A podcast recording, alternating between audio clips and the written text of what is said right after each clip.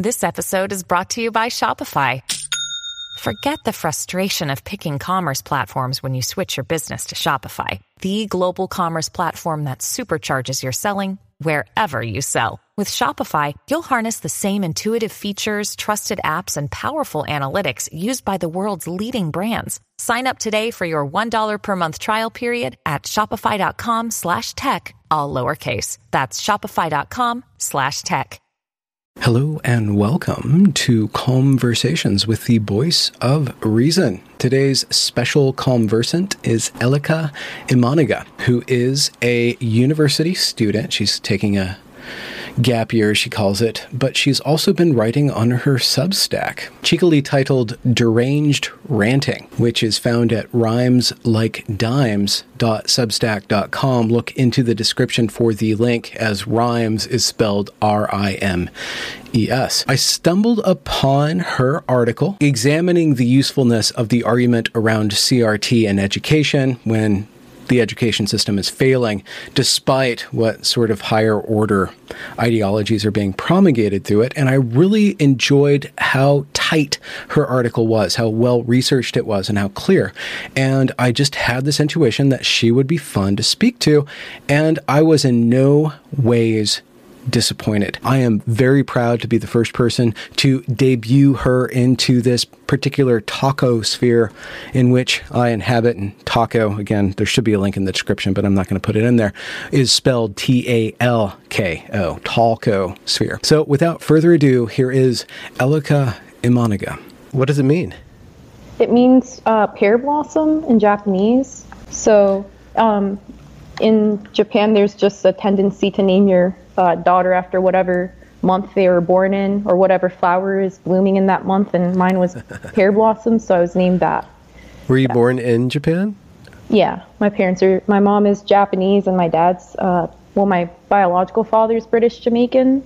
So I was oh. born in Japan, and then my mom remarried. And, and American.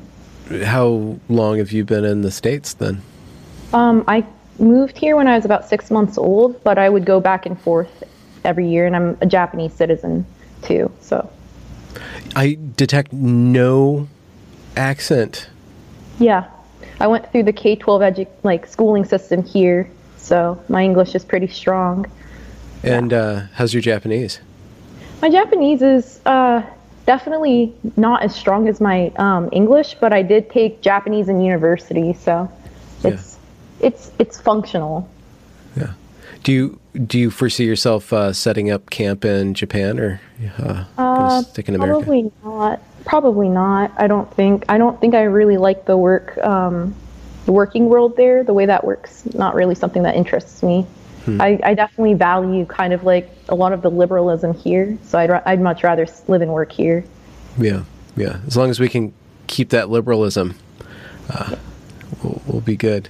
Yeah. What What do you want to do, uh, career wise? Um, well, before I had been kind of convinced that I'd be going into academia. So, you know, I am in a university program for international studies, which is kind of like um, interdisciplinary geography. It's like we're learning about um, politics, sociology, economics, um, so on and so forth. And I thought that then I would probably continue into working into working in the private sector. So like you know maybe like NGO work or public sector work, working for the state or you know. Um, but hmm.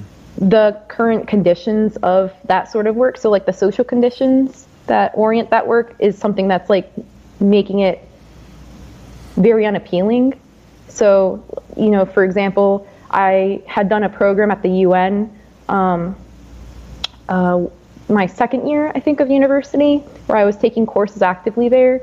And, um, you know, we ran into some, like, there were so many rules for how we were allowed to engage with, um, you know, certain teachers or diplomats that would come into our courses because, to some degree, like, we were expected to be remain um, culturally sensitive or, um, you know, world worldly cosmopolitan, keep like maintain those um, that maintain that sort of appearance, but that got in the way of a lot of critical discussion. So an example would be that I had an Andorran um, diplomat as a teacher for a course on women's rights, international international women's rights, um, specifically on uh, the UN's right to right to protect, which is on um, protecting women's rights in times of war. Um, and for whatever reason, they had a lot of Saudi Arabians advising on uh, the right to protect, which is kind of like it's it's a bit funny considering the human rights record of the Saudi Arabia, like of Saudi Arabia and like a lot of these Middle Eastern countries. So it's like, you know, my my diplomat professor was definitely she was definitely critical of the fact that they were allowed to advise on it, but she couldn't really do much aside from complain to her students. Hmm. And you know that was definitely something that made me reconsider whether or not I wanted to head into this direction work wise because I don't know if I could I could do that. I don't think I could. Uh, maintain diplomacy. Yeah, in in hmm. in light of obvious discrepancies, I, I guess if that makes sense. Mm-hmm. So I don't know if I could promote ideas that were in conflict with the reality of certain situations, like you know working on policy with uh, individuals that are clearly not interested in the same um, diplomatic goals as you are. I guess for example, like for example. Mm-hmm.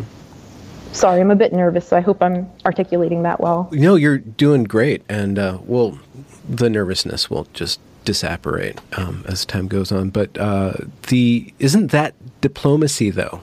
Is working with people with different goals than you and, and seeing how to come out on top of the compromise that you're going to have to make no matter what. I think so. Yes, only to the extent that um, that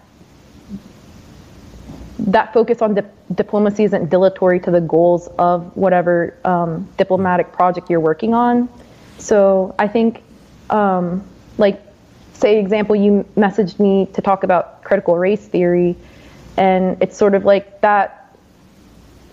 That itself, as like a sort of like critical theory, is entrenching itself in the way that diplomacy is working. I guess so. The way that one might speak to someone of a different um, cultural background in diplomatic discourse, the way in which we kind of like concede to certain cultural differences is changing, I guess, quite rapidly. And I guess I just don't understand diplomacy when it's defined as something, uh, it's defined as just simply getting along with others. Okay. I guess if that makes sense. What what is diplomacy then, in your uh, perspective? I think that diplomacy is seeking out um, mutual goals and trying to facilitate compromise between two parties seeking out those mutual goals. But the problem is when so concepts of um,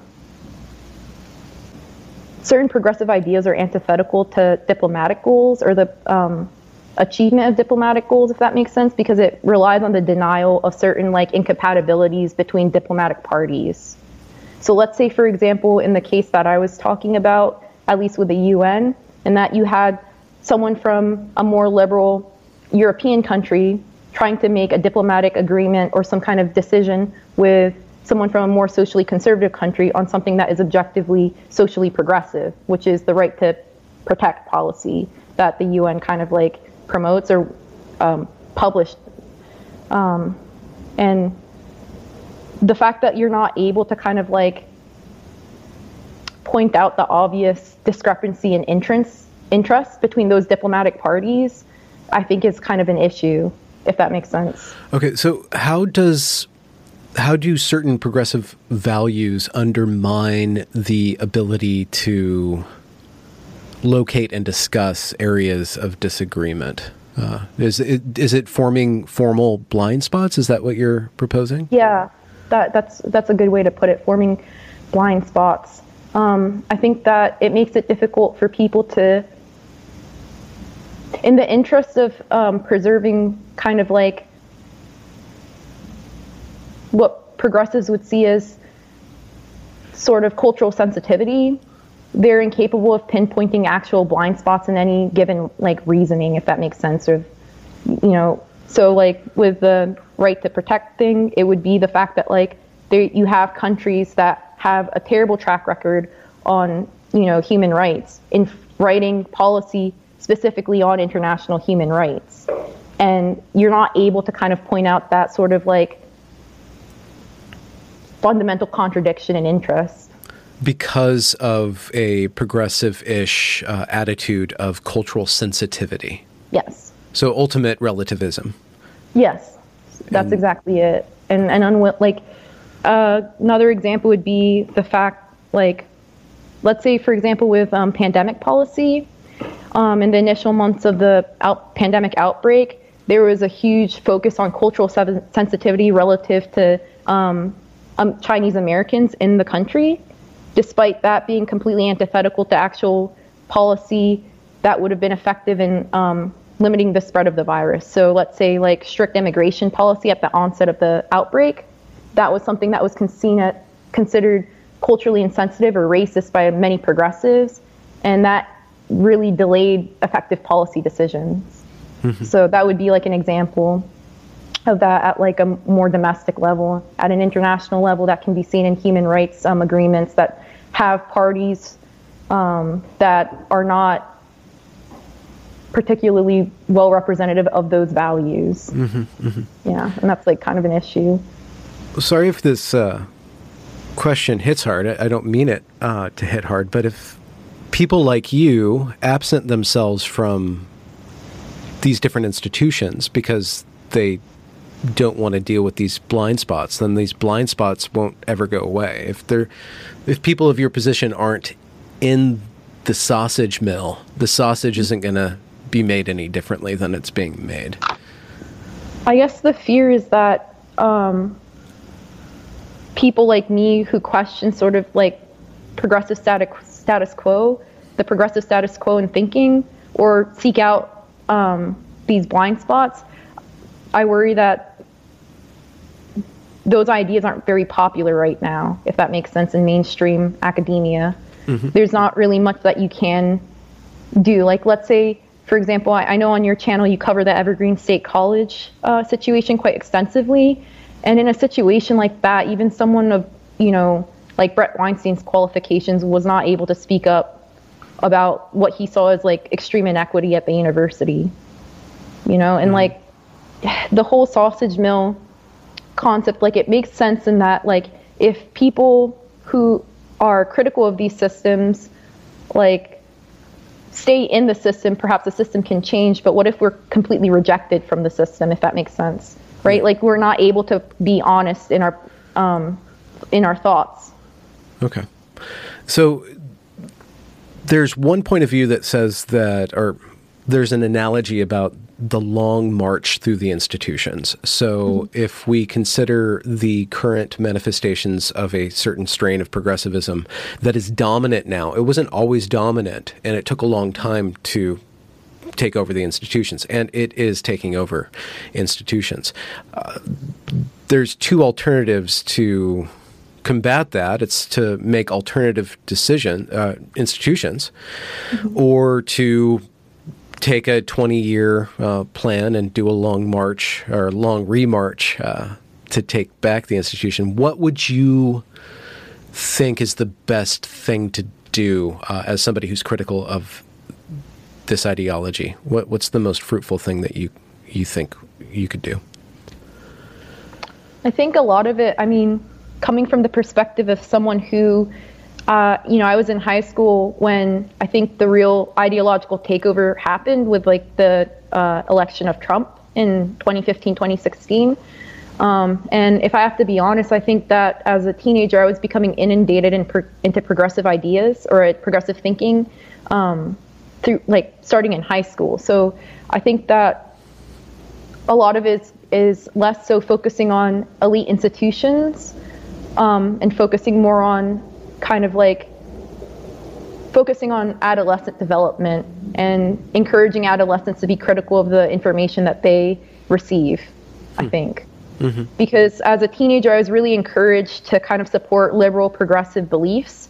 Um, you know, especially for me, I, I, didn't come from, I didn't grow up in a urban area. I grew up in a kind of like a urban, like a suburban rural sprawl. You know, like there, a lot of people in my city growing up, they worked in the agricultural sector and stuff like that. So for me, success was this cosmopolitan, you know, like going to New York, going to university, getting a degree, working in like a really impressive, like, you know, getting a really impressive public or private sector career, you know. And I thought the only way I could achieve that was believing in progressive liberalism. But, you know, that's not, you know, clearly I graduated high school, went through university, or I'm going through university still, and see that that's not, it's not all what I was shown, like, it, it's not everything it was shown to me as being, I guess. Hmm. You know, like you start to question the sort of like contradictions or like the sort of like logical gaps so, what is an or what what is one of the first gaps or contradictions that you uh, kind of jilted you? Um, I think I honestly think the first one had to be going to a gay straight alliance meeting in university. Like during my orientation, I went to one, and I the reason why I started questioning it was because of how uncomfortable a lot of the uh, students were made um, because they started out the meeting by asking everyone what our favorite anthems were. And I, you know, I only went as like a straight ally. I, you know, I don't identify as in as LGBTQ, but I thought that that was really on the nose and a bit offensive to assume that, you know, because these students identify as, you know, um, LGBTQ, they somehow are inundated in like LGBTQ culture and would thus have, you know, a preferred like gay anthem if what, that makes sense. What, I'm sorry. The only thing I can think of is YMCA. Maybe a Lady Gaga uh, tune. Yes. Are, are, there? Is there like a, a, list of 20 anthems that you can select from? They they had them. Oh, like, well, there know, we go. I, yeah, I, I, had gone with a friend and she didn't have one, and she she herself identified as um, you know gay, and she she didn't have one. She had no idea what to say, and she was put on the spot and felt so embarrassed, you know and I knew that I had also bisexual friends who had gone to the club and felt they felt alienated because um, a lot of the discourse made it out as though they benefited from appearing straight, and that sort of kind of like nitpicking in identity really made me begin to doubt things. Hmm. Do you do you consider yourself to have a racial identity? Yes. And how does that uh, how does that operate in the world for you? Um, I think I think I'm in a weird spot where because I'm Blasian, so I'm mixed with black and Asian, I am not I mean like I think every mixed person has this problem where you're not fully considered one or the other. And that really informs my perspective on say like minority issues because I don't really see the black community as being wholly um, exempt from being racist. And that's something that I think puts me in a really bad position just ideologically already. You know, like I've experienced a lot of anti Asian racism from black people growing up, and I have experienced a lot of anti black racism from Asian people growing up. That wasn't like racism wasn't something unique to each group, if that makes sense. Like they both were willing to be, they were both willing to see me as like sort of like an alien in their community or some other because mm. I hmm. wasn't fully one or the other, if that makes sense. How how have you navigated going from that kind of that cultural conditioning and that cultural response to individual uh, relationships? Was that a the big detriment in developing friendships uh, with individuals? Um, I'd say in early childhood, yes, but a lot of it also had to do. Um, I, I think I had really good parents too that were really um, if I were to take on some sort of like belief that my race was a first and foremost concern of my identity, they would have shot that down immediately. You know, my my stepfather, who is an African American, grew up in a segregated America, and most of his like, you know, obviously like he experienced racism. You know, he'd been like wrongly, you know, um, like he had been arrested just on the basis of his race before, but I don't think that he encouraged me to then perceive myself on a racial basis solely. Hmm. If anything, he thought that that was the reason why he experienced discrimination prior to desegregation was that he was only he was seeing himself and the rest of the world was seeing him as exclusively his race. And it's and you know, I that was really beaten into me as a kid that I'm more than that. Hmm. And I, I, don't think that's encouraged. In, um, I don't think that sort of individualism is being encouraged in people anymore.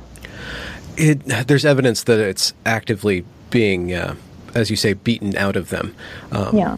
In, in, a way. So, what is your starting point then? Uh, your conception of where do you start? What do you base everything on for yourself? If it's not race, uh, but it, there are these identity issues. What, what's the foundation uh, that you build your conception of yourself from? I think I define myself academically first and foremost. Hmm. Um, as in, I've always done decently well in school, and I've prided myself on being able to think quite well. And I'd like to continue to define myself by my thoughts and opinions on certain things or hmm. subjects. I'd rather, I, I feel largely uncomfortable when, like, say my race is set to be um, I guess like some overwhelming element of my identity. I think it informs a lot of my beliefs and perspectives, but I really would rather not be defined exclusively by it. Mm-hmm. You know, if I were to be referred to as the Blasian girl, I probably wouldn't be very happy with that. That sounds at once like a slur and and something fun to say, but I don't think I, I, I should be saying that, so I'm not going to say that. Sure, either. I'm not really sure what the domain of like okay languages anymore. I'm not sure what we can and can't say. So, speaking about thinking and wanting to um, append your identity, or at least your social identity, to your thoughts, you started a Substack. There's not that many articles on it. There is one on um, parsing through CRT, uh, the CRT discussion on a kind of a national level, Republican versus Democrat. But there's also this really fascinating essay uh, that I didn't get a chance to read all the way through, but it was really a fascinating take on time and how conceptions of time inform ideas of conservatism and progressivism. What caused you to? What, where did that idea germinate from? Um, well, a lot of it had to do with trying to understand why people connected fascism to Trump Trump style populism. Um, and that was something that had always confused me.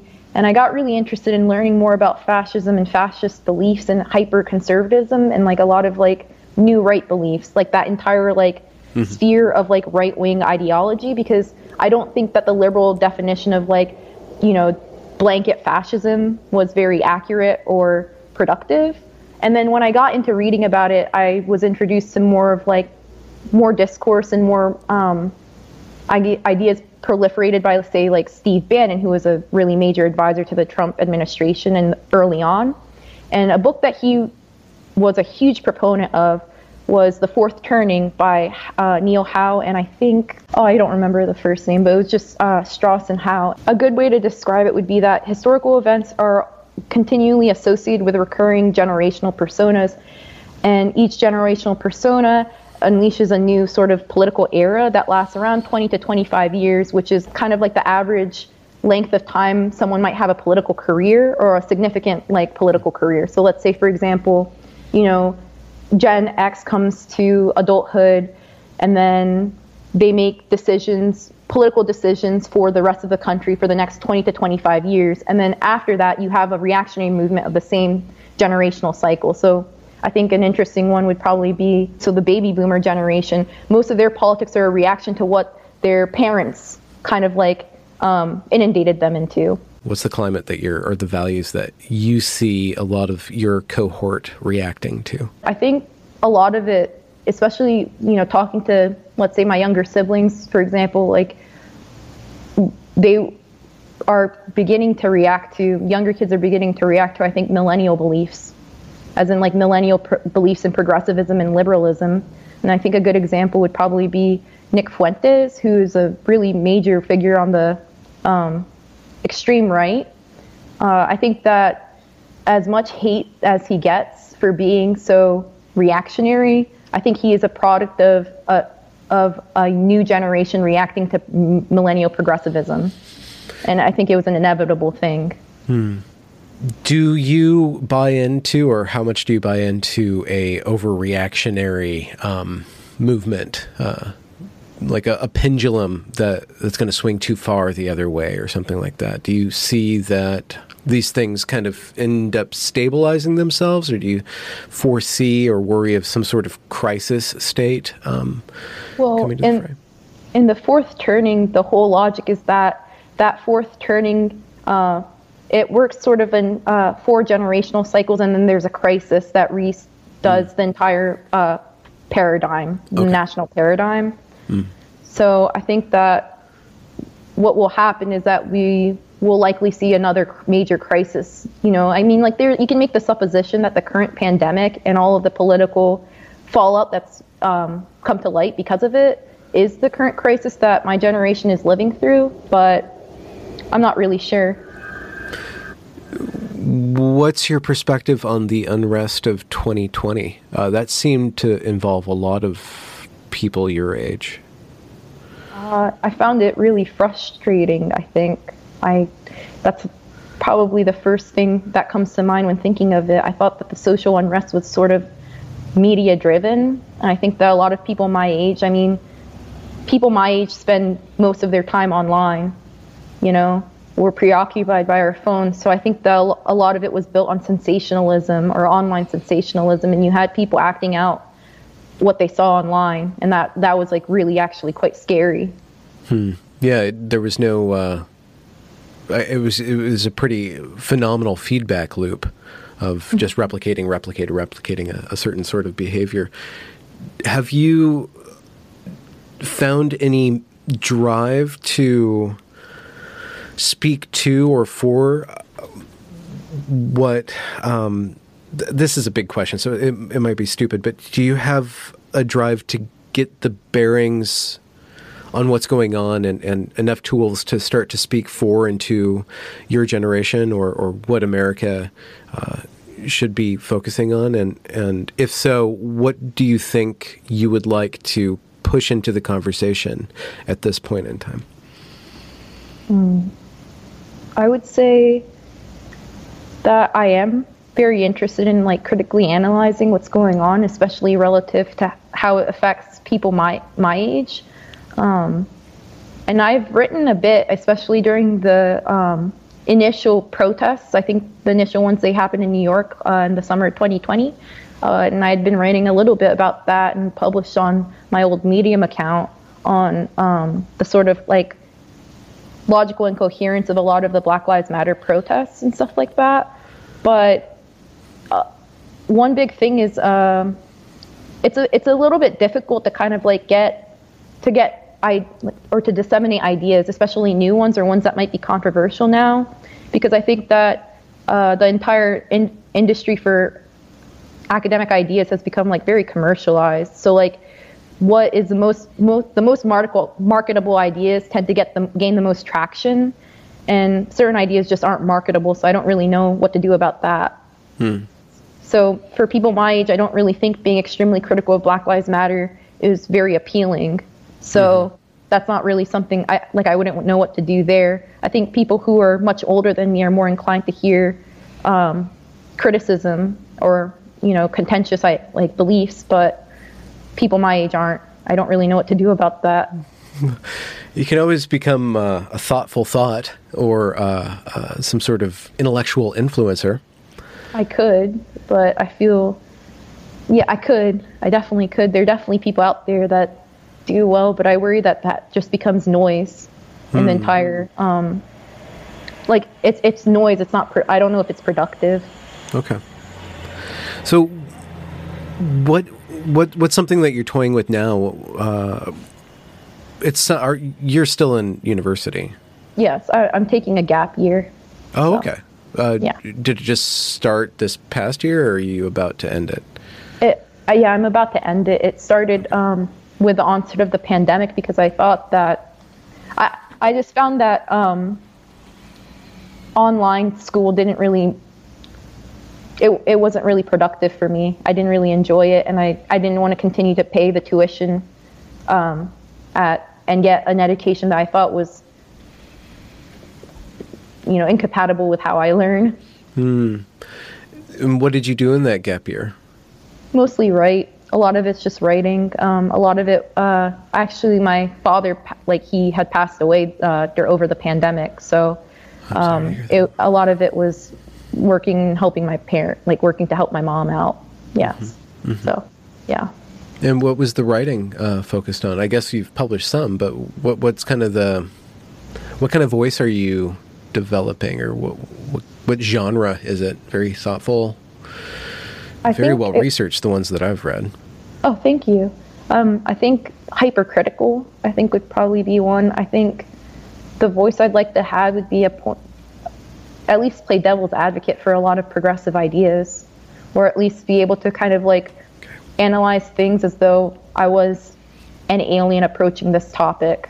I guess I think a lot of um, a lot of discourse between progressivism and conservatism now is coming from the perspective of someone who defines himself as either being exclusively conservative or exclusively progressive. And I think that we need a lot more people who come from the center, observing things as objectively as possible. I think that bias is something that's sort of an intellectual disease right now, and it's apparent, ever so apparent in basically all facets of like academic writing or intellectual writing. It's really hard to avoid. Hmm. especially in a like especially now that we're living in kind of like a market that like really seeks out bias. You know, bias will make you money now, and it's I really just don't like that. Hmm. How do you confront bias in yourself? How do you how do you wield it properly? Unless you're free of bias, and if you are, what's the trick? I don't think I'm free free of bias. I think no one is, but what you can do is just remain aware of that fact. And I don't think a lot of people are willing enough to admit that. Admit, admitting to bias is probably the first step to getting rid of bias, at least in conversation. Because I think if you can admit to your biases, you're able to speak more honestly with other people. And I think a lot of people are also intolerant of critique now, especially academic critique. And laying out your insecurities and biases or um, sort of like preferences in your writing quite clearly, I think enables more comprehensive discussion of the ideas too. Hmm. As in, like, I, I think it's very wrong for people to kind of like present their biases as facts or present their biases as anywhere potentially factual or truthful or, um, you know, say like potentially like meaningful, uh, like another meaningful interpretation of reality or something when it's really just bias. Mm-hmm. What, so, oh, sorry. No, continue. Oh, yeah. I was like an example would probably be the fact that I do have, I think, I, I try to define myself exclusively by the way I think and my ideas, but at the end of the day, I am biased towards, um, you know, like racial sensitivity or like um, okay. minority politics. I am sen- like I am biased towards that. As much as critical as I am of Black Lives Matter, I tend to be sympathetic to a lot of um, their cause uh, but hmm. that's like something I have to be able to admit to myself that I'm biased because I am non-white.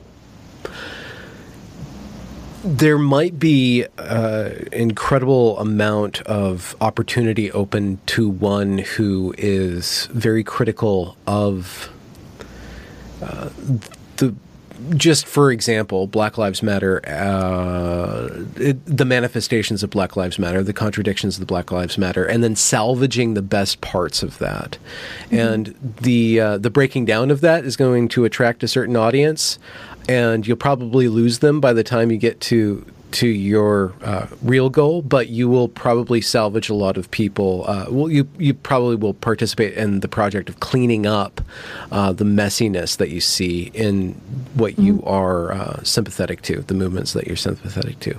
Mm-hmm. It, like, I am extremely sympathetic to the issue of police brutality in the country, but I don't know if defining it on a racial basis is as accurate as Black Lives Matter activists claim it is. And that, that would be a good example. I think a lot of it has more to do with poverty. Mm-hmm. Mm-hmm. And, and that would just be an example of it. And, you know, I think we should be able to salvage that criticism of police institutions, but really try to remove the racial connotations or the racial interpretation of it all, too, because I, I just don't think that's productive. Hmm. I wish I wish we were more able to do that now. And yet, you said that one of your biases is racial sensitivity. Could you define that and what you think is the proper way for one to develop that and manifest that? Um, well, racial sensitivity is really hard to define because it means a lot of things to a lot of different people, and particularly because I'm not inclined to agree with um, the progressive definition of it, it becomes even harder to really articulate. But for me, racial sensitivity in that I am definitely one to be less um, welcoming to, say, supremacist ideas. So, you know, there's definitely like a debate, I think, in especially with like people who are free speech absolutionists as to whether or not um, there should be any sort of like legislation limiting the beliefs or behaviors or actions or assembly of people who have, you know, white supremacist beliefs. And part of me wants to say that I tend, part of me wants to tend to agree with the free speech absolutionists and that their rights to assemble and to um, kind of like, I guess, congregate on the basis of their ideas. I think that that's something that should be enabled by the state and protected by the state. But at the same time, to me as a minority, I find that very scary.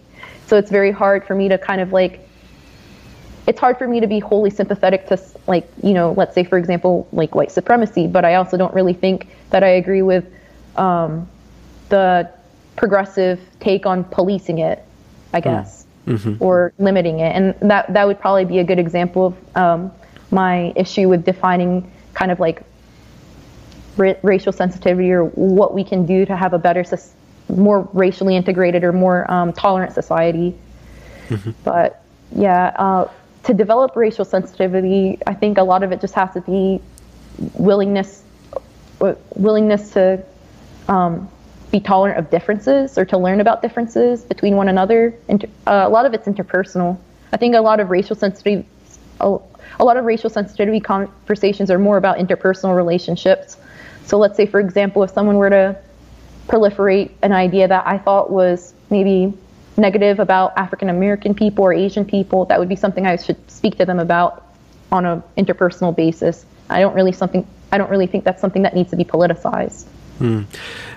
I believe it was Jonathan Haidt, uh, or maybe it was just a study that he was referencing, but he said that training in communication is actually mm-hmm. more beneficial in the work environment than training in diversity and implicit bias. Uh, yeah, communication uh, yeah. actually helps facilitate tearing down those barriers, whereas the opposite way tends to entrench uh, them, especially when you um, misuse the concepts of privilege and uh, mm-hmm. so on. Are you familiar with uh, the book? Um, what is it? Irreversible Damage by Abigail Shrier. Yeah, I've had her on my channel uh, a yeah, couple times. Um, yeah. I know um, there in the introduction section of her book, she talks actually a lot about how um, people my age, around eight, you know 21 and under they are losing communicative capacity as in we're probably one of the most poorly socialized generations and i think it's very obvious in how the recent protests and like sort of like civil rights like um, movements have been like conceptualized by people my age i think a lot of them are turning interpersonal things into political statements or some things that would should be interpersonal issues into something that needs to be legislated or something like that. And I think that's very like demonstrative of like the lack of social like etiquette and social like emotional capacity people my age have. Everyone mm. spends time online. You know, it, people will prefer to people will avoid um, face-to-face contact. It's very difficult for people to actually have conversations in person or difficult conversations in person now. So, yeah, I'm not. I, I don't know. Like, yeah, I don't know what's going to come of that. How have you become self conscious and then how do you manage your online life? Oh, it's really it's really difficult. I think especially with the pandemic, you know, you're not able to kind of see your friends in person. So, you know, people my age we really congregate online and I think people are end up sequestered into like really different like sort of cliques too mm. and they end up in echo chambers of belief systems and you know agreement. You can really kind of like um, curate who your friends are now, and that's not really that's really not great. I think Especially when it's organized along the vector of agreement and disagreement, which is a very poor um, bandwidth for human connection. It's Yeah. just one vector. Yeah. I think the the amount of stress it caused for me to try to maintain friendships on the basis of like agreement and disagreement. I think that's really what broke me because I just don't I just don't agree. I'm disagreeable. I, I'm just I have a disagreeable personality.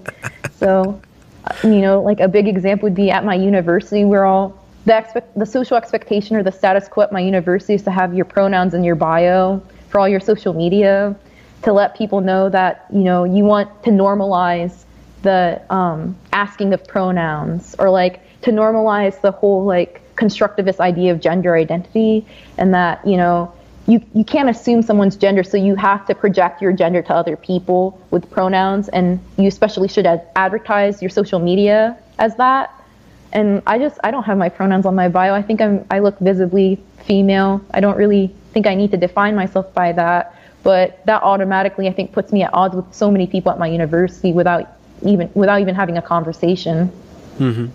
How do know. you? Is that just a you're willing to take that hit?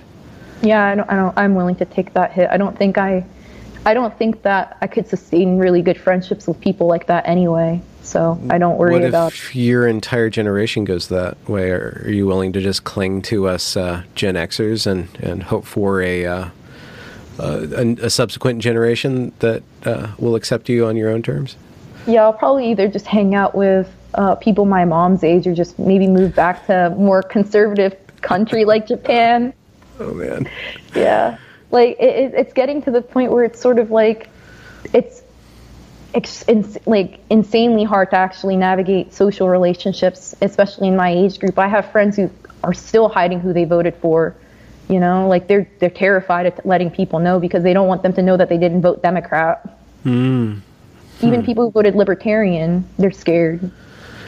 Um, that that is that's a powder keg if your generation is split along the visible um, and very ideological like there's this very visible very ideological group and then there's this se- secret network group that's probably going to be growing in resentment more and more as time goes on. You it, this is a bad example but it's still kind of a, a sample of your generation. Um, if you look on tiktok there's some pretty phenomenally out there uh, ideas going on in a very uh, demanding tone, in a very authoritarian tone, and that could cause a lot of stress just within your generation. yeah. Oh, on TikTok, I, oh my gosh, I have a memory of uh, someone. There was a male feminist account on TikTok, um, and they were basically doing something virtue, like I thought was virtue signaling. Like it was like a sort of unnecessary. I I hate men too, sort of thing. And I think I made a joke about that, and I just got dogpiled on, like by like thousands of like people my age that were like telling me that I was like a pick me who wanted to appeal to men by like rejecting feminist values and all I did was just think that his video was a bit ridiculous and like excessive and that's about it but you know that's the sort of environment we live like I live in you know mm-hmm. people censor people put trigger warnings in front of like basically everything now. Like you can scroll on TikTok and you can find trigger warning. I talk about a dream in this video. A trigger warning. I talk about school. Like you know it, it, it's so hard and I it gets harder and harder the younger you talk to like the younger groups you talk to you know? Mm-hmm. Like talking to someone around you know in high school now even as a college student it's really difficult. Because of the rules that they're putting upon you, or Or- because yeah, the like the- narrowness of their thought? the so, sort of social rules and what is considered, you know, um, polite and not polite. Like etiquette's really changing. You know, assuming And it's like- really it's really enforced too. So it's very Yeah. mutable and very uh, immu- uh, not immutable, but like totalit. it- It's like the worst of both worlds. So it's always changing, but you always have to be right, or else you're screwed. it's kind of like I mean, like there's a real reason why I think progressives tend to target children. I know that's a really weird way to put it because I don't like to suggest that progressives are like, you know, predators of some kind, but so progressive ideas do well when you um, disseminate them amongst students because kids are very cliquey. Kids are just naturally really cliquey and they're like sociopathic. They will bully each other. You know, like I had a, you know, I, I went to school in 2016. There were some Trump supporters at my school and they got bullied. Like there was no way they could actually they couldn't have like a normal social life at school. There's no way hmm. they would get mocked. I went to a majority. My school is majority black and Latino, so like yeah, like the white Trump supporter kids definitely would probably were at risk of physical violence. Oh yeah, for sure. Yeah. yeah.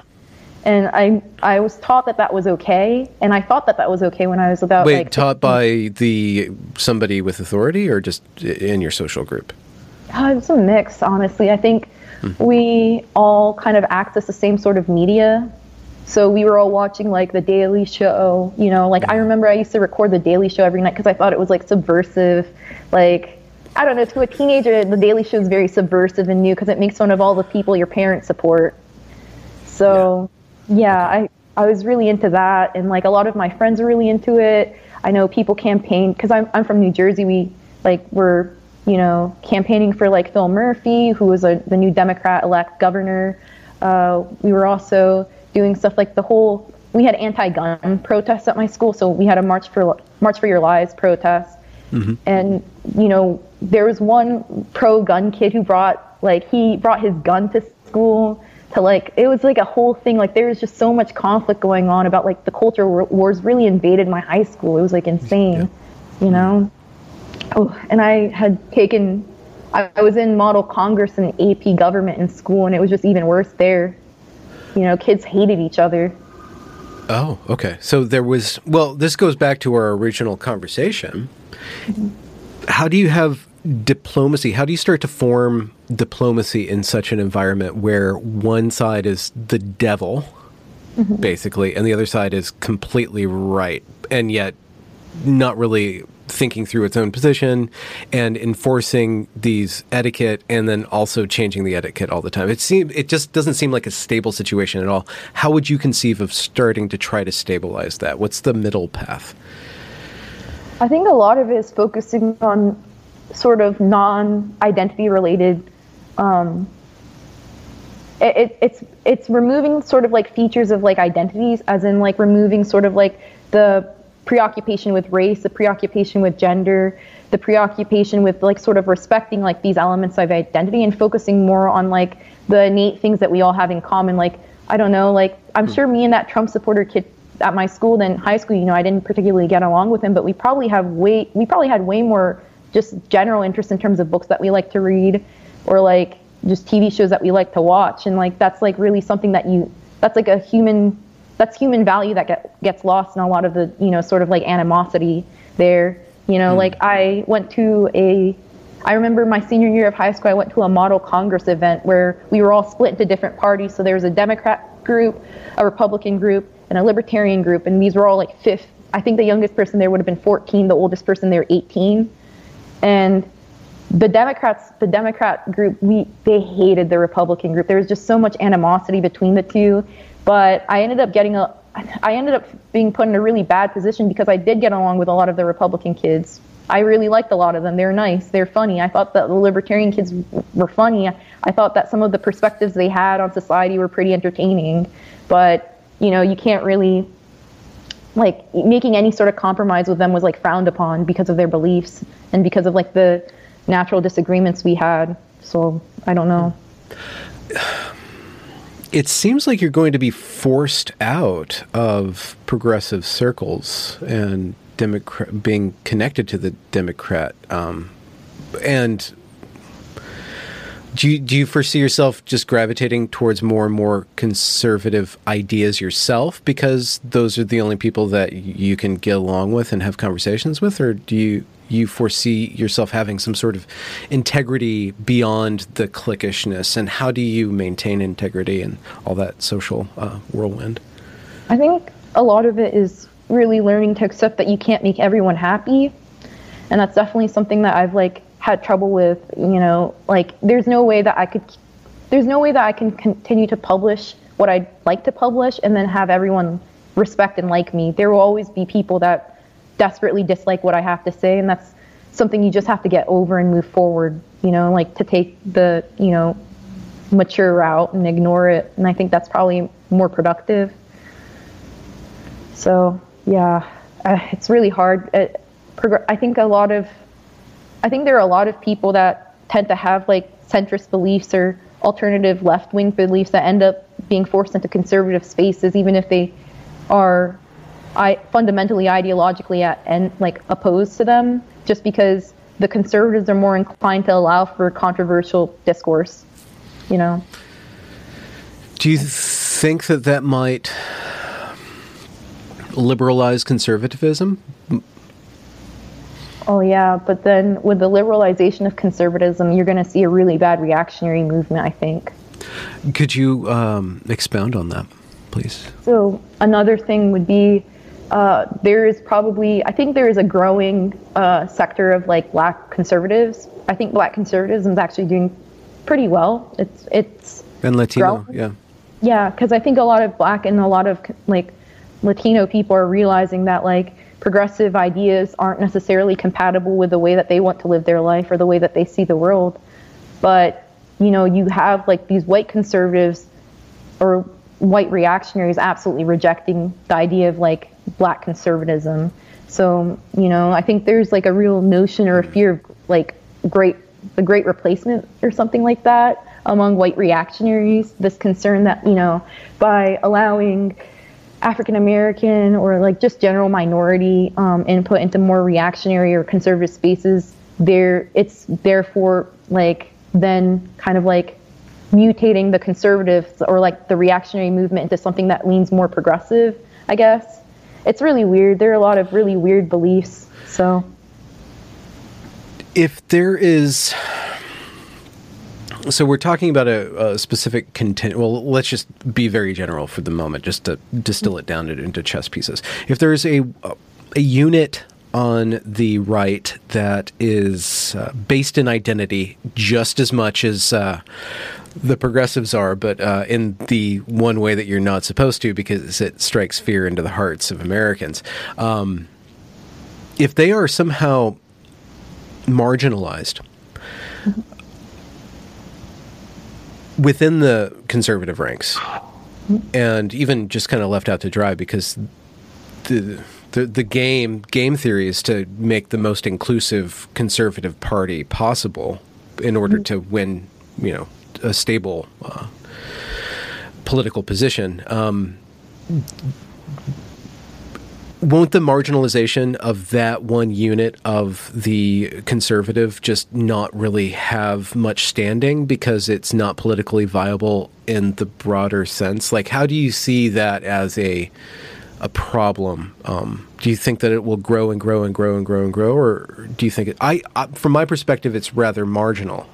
Um, mm-hmm. But maybe it's not. I know that there's discourse and stuff, but it's just not stay. I just don't see it as being stable for a broader conservative coalition. Yeah, I think I think a lot of it has to do with how conservatism is kind of organized fundamentally. Okay. Um, I talk about it in that one essay on like the uh, difference between like time perception and conservatism and progressivism, and a lot of it has to do with conservatism relying on the preservation of um, a pre-existing social order or the idea that we must return to what was once was. And then progressivism is more inclined to see the world as like a constant like they see everything as a straight line extrapolation of recent past and that we're constantly moving forward. And i think that that that is something that is that causes the, those like that's like a fundamental difference that kind of like leads into that problem like conservatism isn't something that can constantly grow it's fundamentally i think like antithetical to the beliefs of conservatism that we need to maintain this previous order. So constant expand like there's always going to be conflict over expansion in conservative spaces, I think, hmm. or um, ideological um, expansion. The, there's another conception of conservatism as progressivism with the brakes on. So there is progress, but it's the the conflict against progress is what is slowing down progress so that human beings can adapt, and then we can actually test whether these new uh, th- these new mu- mutations in the social environment can um, are viable um, over time. Right. So it's not that. I, yeah, the the trad. I don't know what the Groypers think, but the hardline conception of conservatism as the retreat into the past. I think that that is a ideological pressure that's balanced against the pursuit of the ultimate progress, and there's there's some sort of mixture of those two, where you get a, a massive amount of stability and pro, not progress, but um, uh, opportunity for individuals to maximize their. Uh, their potential uh, within uh, a, a, stable and yet slightly changing social environment. Mm-hmm. I think that's actually kind of why progressivism has been able to take such a hold on like kind of like the public I guess public sphere public like just like thought um, because conservatism will always be kind of like will suffer from internal conflict from that you know there there is the hardline traditionalists, the hardline conservatives, and then there are those to which conservatism means something that is a bit more cautionary or like cautious right? And they will always be at conflict. And I think that itself is dilatory to any like conservative thought or conservative like productive progress. Yeah. Okay. Yeah. Conservative hold on society.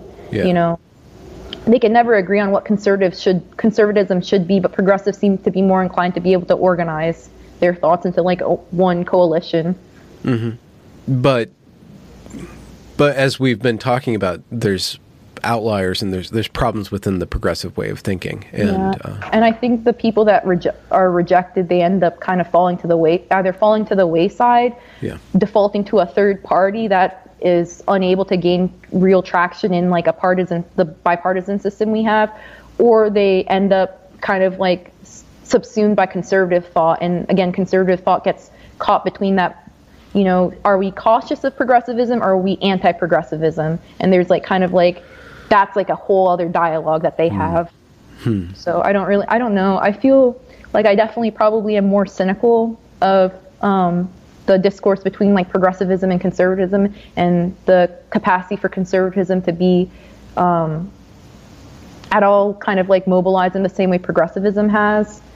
But there are probably people more optimistic than I am out there, so I don't know. Hmm. I I don't really see conservative like I don't really see um, moderate beliefs becoming popular with people in my age group either. So I think that fringe beliefs get more encouraged. Do you think you'll you all will kind of chill out as you age, or are you just gonna? Do you think the internet's gonna be like this wonder drug and keep you guys on the edge of your seat for the next forty years? Um, I think that a lot of people are probably gonna make really poor decisions that they can't really take back. I think a lot of like progressive issues right now are sort of more severe than a lot of people realize. And I think that there's going to be a real strong movement of like regret in the next 10 years. As, as people my, in my age group reach adulthood, they're going to start regretting some of the things that they said or believed, I think. Hmm. As in, like, you know, there are people that are cutting off family members for having beliefs that they see as being problematic or, you know, like overly conservative or reactionary. And I think then 10 years, we're going to see people really regret that. And I think then you're going to see maybe more moderate beliefs come back into popularity. Hmm. I think, let's say, for example, like the whole recent push for, you know, gender constructivism. Um, I I lend myself to the belief that people should be able to kind of like explore their gender identity to the extent that they want to. I don't think that there are any like basically, I think it's protect gender identity is protected as a negative right. You have the right to kind of dress the way that you want to in the United States, but at the same time, now you have the medicalization of that, and you're seeing a lot of people go through procedures on a political, like under a political like basis, you know, that are they can't take back. You know the going back to generations, the um, the boomers were formed in a very novel media environment TV came along. Uh, you know, their parents had radio. The parent, then there was the Great War. So there was this looming historical thing going on. There was communism and Americanism, uh, and uh, they grew up in a, in a, specific environment. And then when they had their flowering in the late '60s and early '70s, they you know they, they did a lot of protesting and they did a lot of activism themselves. And then they chilled out and they got to work. Uh, and then we had the '80s. And my generation, Gen X, we grew up in a specific media environment where we kind of defined our ourselves in terms of really in terms of fashion, in terms of art, in terms of music, not so much in political beliefs. I mean, political beliefs were uh, an accessory, but they weren't the central thing.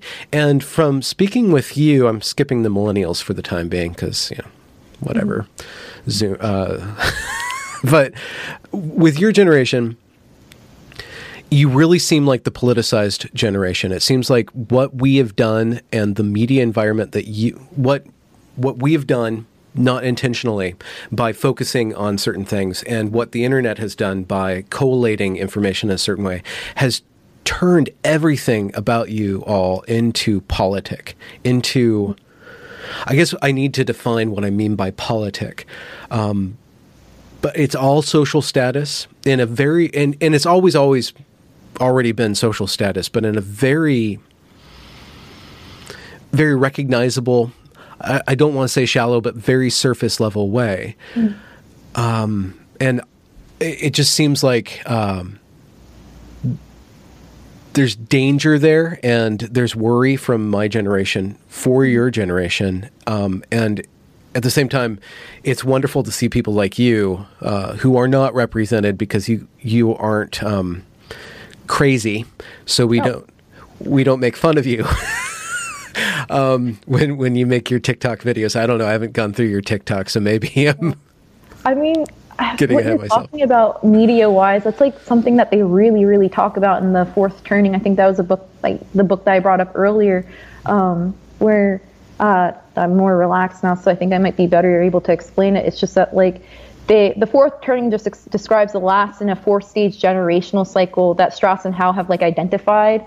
So, you know, the actual turnings are the high, the awakening, the unraveling, and the crisis. The crisis being the fourth turning, and the, the crisis stage being what they suggest my generation is living through, which is, you know, so the generational high, like the um, the social cycle of the high is when social institutions, political institutions are very strong and public individualism is very weak. So as like a collective entity, so like society is very confident about where it should go and where it should progress towards. But um, the those outside the sort of like center majority feels stifled by conformity. And then as a new generational cycle comes to adulthood, then you enter the awakening era of like this, you know, four stage sort of like cycle where institutions are attacked in the name of like autonomy. Um, people are tired of social discipline. I think a good example would probably be kind of the transition between the 50s to the 60s. I think um, there's like a huge like social revolution there. You know, I think there's a huge sexual revolution. I think which was a prod- product of um, those who had grown up in like a very conformist 50s culture, then reaching adulthood and really like really revolting against that. And then mm-hmm. after that era, you have the unraveling in which um, institutions are very much weak and very distrusted. And I think for at least my generation, I grew up in that sort of unraveling, which would have been like the the economic collapse of 2008 where people my yeah. age grew up to see their parents like crying over, you know, their financial yeah. statements. And then as my era reaches adulthood, we're in the crisis stage. And that's when you see a political generation that's interested in destroying institutional life and rebuilding it to a new paradigm. And okay. that happened that's happened over and over again. And Strauss and Howe are like historians that like basically analyze this. And I think well, very interesting. The the rhetoric that I'm worried about, and well, the behavior that I'm worried about is the disrupting and dismantling rhetoric that is now in my state of Washington being inserted into the state. The state itself is now we're going to destroy ourselves. Um, but you know, the it's very easy to topple things. It's very difficult to rebuild, mm-hmm. and you can't. We cannot afford destroying things. Um, completely because of the amount of um, reliance we have on each other is phenomenal. And I think that a lot of people, especially in your generation, I don't mean to talk down to you because it, it's also in my generation, we are not humanly capable of conceptualizing just how connected we are uh, mm-hmm. on an electrical grid nuclear power plants, the roadways, the uh, you know the globalization. We can't destroy. We can't just dismantle things. Yeah. So I I really um, it, it's it's playing with fire, but at the same time there might be hidden in your generation already a, a group of people who are hungry to get to rebuilding, who don't really care so much about the dismantling and can let it do its thing because you're more. Uh, thirsting for the opportunity to build. Do you get that sense? Do you have that sense? Do you want to foster that sense? Um, I don't know what rebuilding looks like, I guess, to a hmm. certain degree, because it depends on what institutions collapse, I think, in the next yeah. coming decade. Um, so. But you do see a collapse coming. I do see. I think a, I think a collapse is going to be inevitable. I think some. I genuinely sometimes worry that we're living through a second Weimar Republic. oh no. Yeah, okay. Just because of the accelerated liberalism and then the you know reactionary response it's like kind of like gaining traction and sort of like the extreme political division, the sort of kind of like I don't want to say it's like a secret police or something like that, but like you know it's very difficult to kind of like discern government intention now. I think that like it's definitely really worrying. I think that a crisis is going to be inevitable at some point, especially with the hyperinflation we're seeing post pandemic. So, you know, like I, I, I don't really know. I, I'd be interested. I mean, like, if I were to be, you know, an individual that was at all significant during what would be the, you know, rebuild of like institutions post like collapse, I don't really know what I'd start with because I don't really know what will collapse. I guess I don't know if it's going to be social institutions. I don't know if it's going to be economic systems like the financial institutions. You know, there's a lot of new like sort of like interest in decentralized finance, decentralized the decentralization of currency, the entire revo- uh, like a monetary system revolution. You know, and we saw that with like sort of like the battle between like the mm. um, was it retail traders on WallStreetBets, kind of like trying to fight with like you know hedge funds. Hedge funds, yeah. Yeah, on Robinhood, like I don't know what, what I don't know what sec- like institutional sector is going to fall first, and I don't know what then the response would be. I mean, okay. I think there are definitely people preparing for like an entire like societal downfall, breakdown, like you know civil war. I don't really think people my age have like real the hard skills or like technical skills needed to actually do anything of value. I've seen the footage of Antifa, and I don't think that they'd really yeah. actually last in a fight where they were being fought back against. Yeah, but. there was like the whole Chaz Chop thing that like developed in Seattle, and they had a garden, and like none of them had any basic gardening skills. Like, what are they gonna do in the next? Like, I know I've seen like a lot of communists talk about like how there's gonna mm-hmm. be a mm-hmm. communist revolution and like what jobs are people going to have in like the american communist system like we don't need diversity officers i don't know if they realize that like you know say what you will about like communist regimes like they do require a lot of technical skills to be productive so we can't just have people who know how to write well mm. you probably need a lot of people who are working in like blue collar labor and they're not interested in communism. Yeah so. actual communism doesn't have that many genders as uh, they imagine. Yeah it a lot communism is not anti-work and that's like there's like a very weird anti-work movement associated with like really extreme like left-wing beliefs in spite of the fact that most extreme left-wingers probably would really dislike those that were opposed to doing hard labor. Yeah. You know? Yeah, yeah. there's a lot of I, contradictions there I, am good at writing. I don't. I, I don't have the technical skills to build a house, and I know that.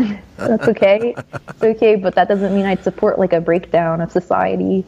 I think right now we're seeing like a real social a breakdown of social institutions more so than like I think I think that the state and the financial sector are doing whatever they can to retain control.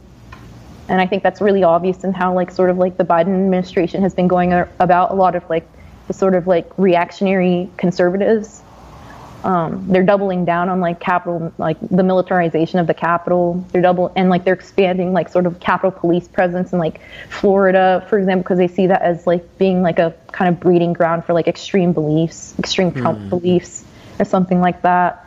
So yeah, like clearly, like they're individuals and within like kind of like the institutional like bureaucracy or whatever. They they seem to see that there is like sort of like a real uh, destabilization going on. But they're less like they're more able to control that than like social institutions are.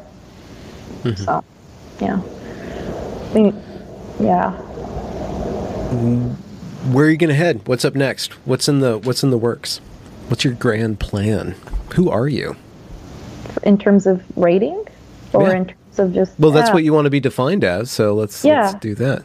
Um, I think well, I've been working on a few different pieces, but I'm not really sure where I'm gonna uh, focus on next. I think one essay that I've been working on was on Black exceptionalism and the incoherence of like American racial identity now. Um, but I'm like definitely afraid to publish it because I don't want to be called a racist or accused of being anti-black when I'm clearly, you know, mixed with black. So I don't have any sort of like inclination towards hating black people. But I do think that I think that recent I think a lot of people have like tried to define like Black Lives Matter as being racial racially supremacist. You know, there are a lot of conservatives, or at least from a within lot of or without. Okay, from without. Yeah, a lot of like contrarians who tend to believe that like Black Lives Matter promotes like a black supremacist black black supremacist beliefs, but it's really not supremacy. I would say it's more exceptionalism. The idea that African Americans are unique, unique in their historiography. They're a chosen people within like this nation state apparatus. That their historical subjugation has made them a sort of chosen people. You know it, it it, it runs in contrast to a lot of exceptionalist narratives that we've already seen before. Like there's German exceptionalism, Japanese exceptionalism, white American exceptionalism that we saw during the Manifest Destiny, like American kind of like um, mm-hmm. American West. But I think the black exception, like it, it's it's hard to like they it's not able to kind of function in the same way because there's no credible avenue they have to suggesting that the United States is at its core a black state. So an exception, like an exceptionalist narrative within a pluralistic political landscape provides it kind of a more like unique narrative. So mm-hmm. the prescription of black exceptionalism is oriented around like politics of resentment or grievance, and it's constrained within a black versus white dichotomy. Mm-hmm. So that's probably something I'd be working on. That's like definitely something I'm really curious on because I see it as being like one of the most concerning elements of like contemporary political discourse and one that I think a lot of writers are afraid to touch because of its racial implications. Hmm. Yeah. I think you should definitely, um, while, while not throwing caution to the wind or being reckless, definitely follow your curiosity. Uh, you have the beginnings of a. Uh, you you have the beginnings of somebody who could actually bring discourse to places where it hasn't gone yet and that's the most important thing in discourse is to go there yeah like with the last essay i wrote on you know crt i was like really actually quite nervous to publish it because i was very worried that it wouldn't be well received by the left and it would get the attention from people on the right i wasn't necessarily interested in receiving attention from you know, like there's a very hard line that I'm trying to toe between being mm-hmm. sympathetic, being seen as sympathetic to white supremacist beliefs and being sympathetic to progressive beliefs when I'm sympathetic to I'm pretty neutral between them. I I don't know. I think the whole CRT conversation in schools is sort of insane.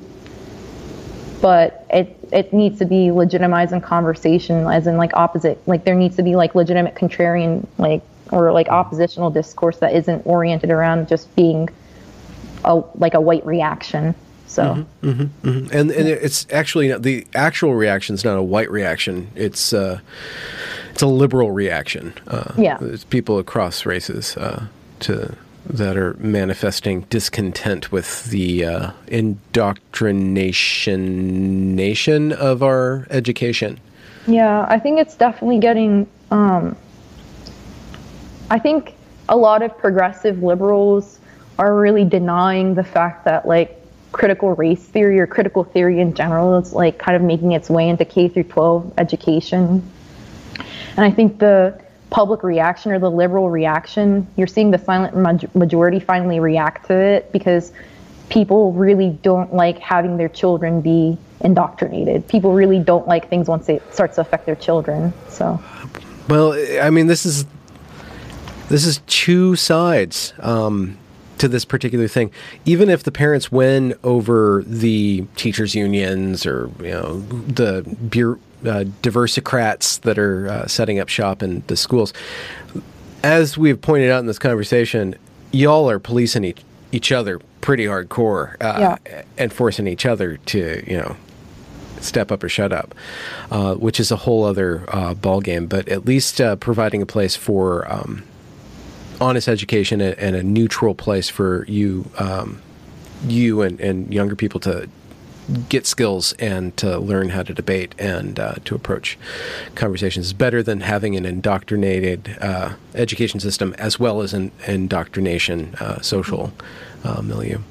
Yeah, I think if something like a CRT based curriculum gets legitimized um, you're going to see a lot of enabling of that sort of animosity between students. I think it's just going to further enable that sort of bullying or like that sort of like kind of like cliquey ideological behavior. And like one thing that's like really like kind of scary too is that like if because the whole point of K through 12 education is to provide students with hard skills or like technical skills that will serve them well in their university and in their career beyond university. But if CRT is being proposed or like promoted as being sort of college prep, then what does that say about universities?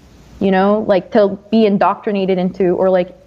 Mm, okay, I see in, what you're saying. Yeah, if if if students, it's like a prereq to get along with the uh, university environment is to uh, know how to think along these terms. Yeah, and I think it says really horrible things about like the standards of academia right now. Very concerning hmm. things. I think that like, you know, there is too much interpersonal sensitivities getting hyper encouraged and like the fact that like hmm. racial sensitivity and racial theory is like considered college prep really I think speaks to a sort of like derailing of academic, like real academic goals or material, tangible academic goals. I mean, numeracy, I think I wrote in my article like numeracy and literacy rates in this country are like honestly dwindling. You know, I think of 300 million or so American, 330 million or so Americans in the country, around like a generous estimate, it's like about 50 million or so, 43 million read below a third grade level. And that's uh, adults.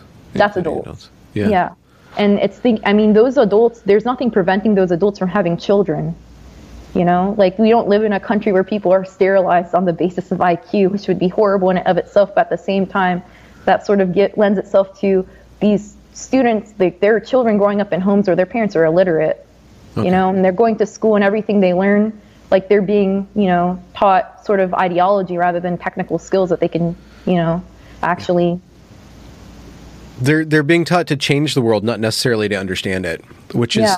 not necessarily a recipe for success.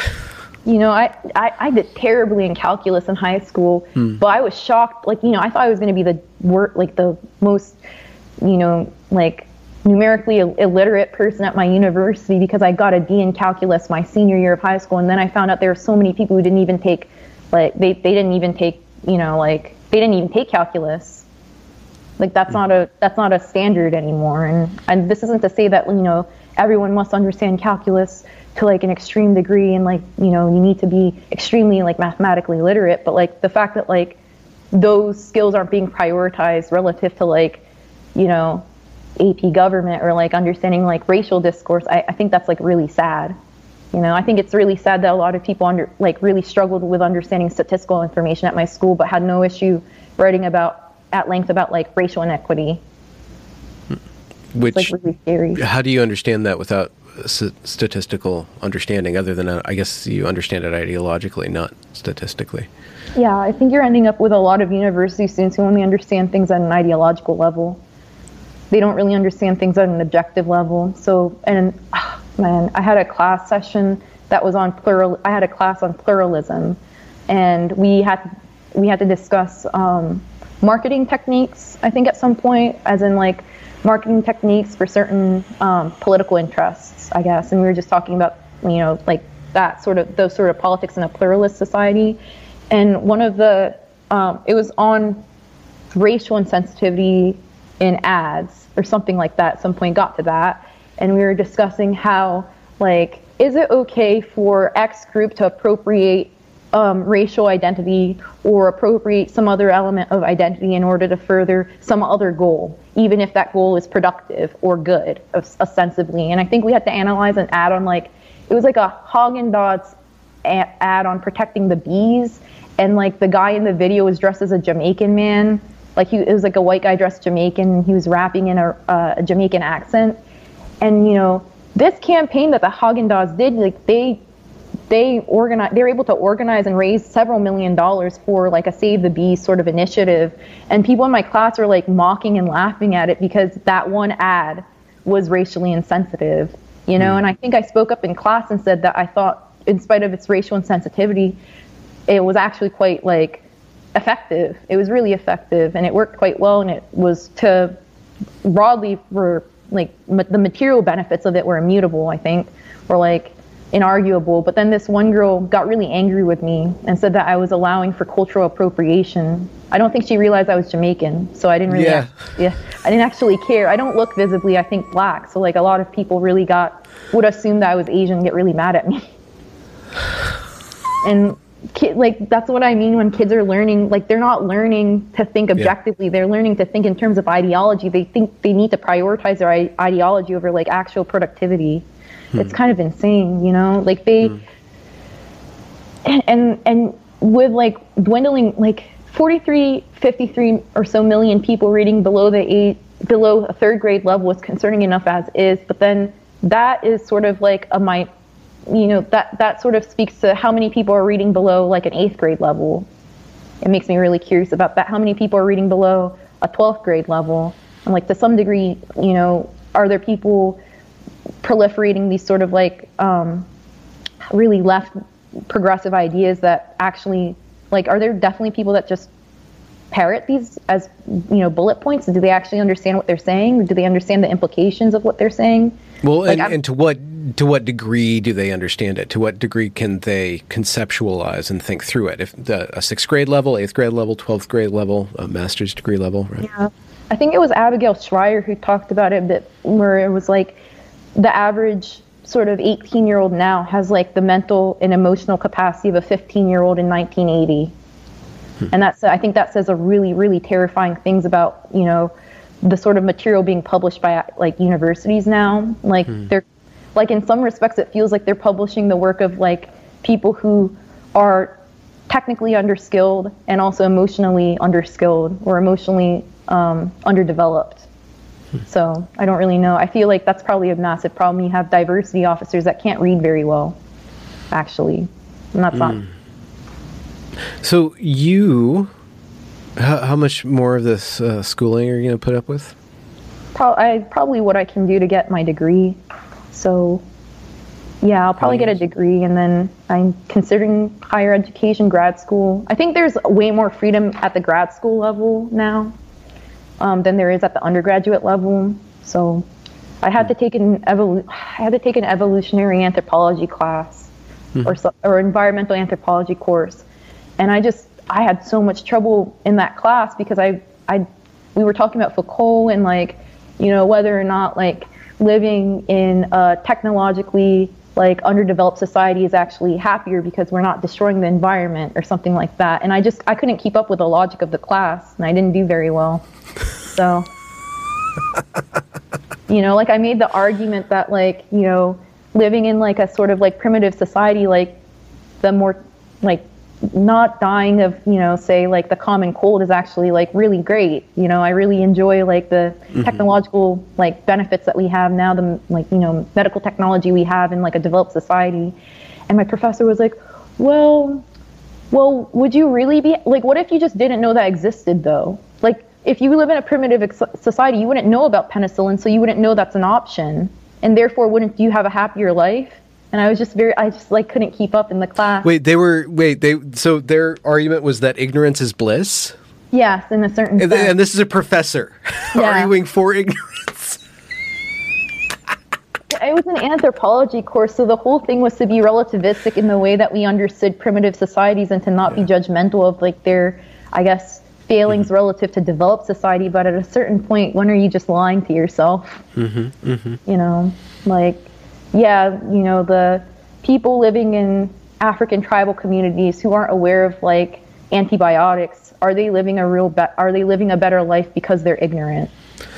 Well, do you have to go to the next level and say, if you want to argue their point for them, say, well, why don't we just start, instead of reverting to primitive society, why don't we just malnourish children so they don't have the capacity to know what they're missing out on? Yeah. So they, they can't develop beyond a certain mental capacity. Yeah. And that's how I got like a C in that class. It definitely is very hard to write. Like, I would just, we had to do like different responses, and I just couldn't keep up with like the, rationale for like sort of like Wait, know. so he, it was basically a training in a certain rationalization. It wasn't a a place where you could argue. You actually got demerited for thinking differently than they wanted yeah. you to think. As in, like, I, I, it was kind of like, I feel like I definitely got portrayed as like not understanding the material particularly well. And it wasn't that I didn't understand the material, I just disagreed with the basis in which it was written.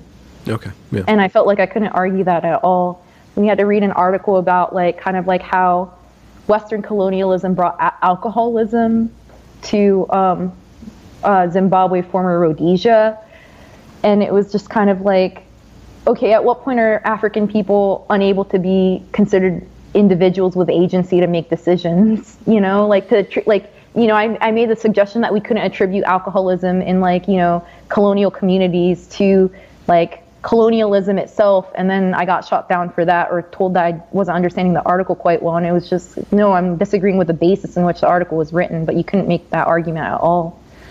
You know? how do you, what do you do with are you like zen in those moments? Do you get like really frustrated and what do you do with your frustration? Or are you just zen? Mm, I like I call up my mom my mom is like my mom is like 60 so she She's hmm. much older than my professor. My professors are probably would be described as millennials. A lot of them. Yeah. Oh, like I, I just honestly think that millennial politics is going to cause an insane like right wing reaction from people like younger than me or around my age. Because I also had another philosophy professor tell me that he would prefer a Senate that was all female because women are less inclined to war or discrimination this was like someone that with like someone with a like a really like developed career in philosophy, so it was just kind of like, ooh, like this is a state of academia right now. This is someone. Yeah, I was when you were saying about considering going to uh, grad school because maybe there's more freedom. I'm sorry to break it to you, girl. I think it's, I think it's elephants all the way up. I thought, I just thought that like grad students would be more inclined to disagreement because at least at the like at the undergrad level, I feel like you're everyone is just trying to get a degree. You know, mm. everyone's just what trying do you think the master's degree students are doing? I'm sorry. I think you know when we were talking about failing institutions, academia is. Uh, with the with the state of the federal loans and all that stuff, and the infrastructure and the and admin bloat, and then the subpar offerings, and then how they're actually treating teachers, uh, both ideologically and with uh, just denying tenure. I just it's rickety. It's rickety to the extreme, especially with a bunch of smart people getting kicked out or avoiding it. Um, there will be an alternative at some point. I don't know what we're going to do about accreditation um, and in-person learning, but there will be. Mm-hmm.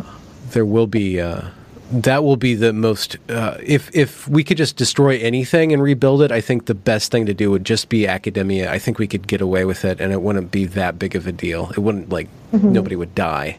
People I mean, would just have to actually learn skills that did you hear about the austin tong case? I think his name is austin tong. It went viral on fox news over the summer. Um, uh, he was T- how do you spell the last name? T-o-n-g okay. Austin tong let me see if I can find him too. Yeah, he he he was like basically like um he goes to my university.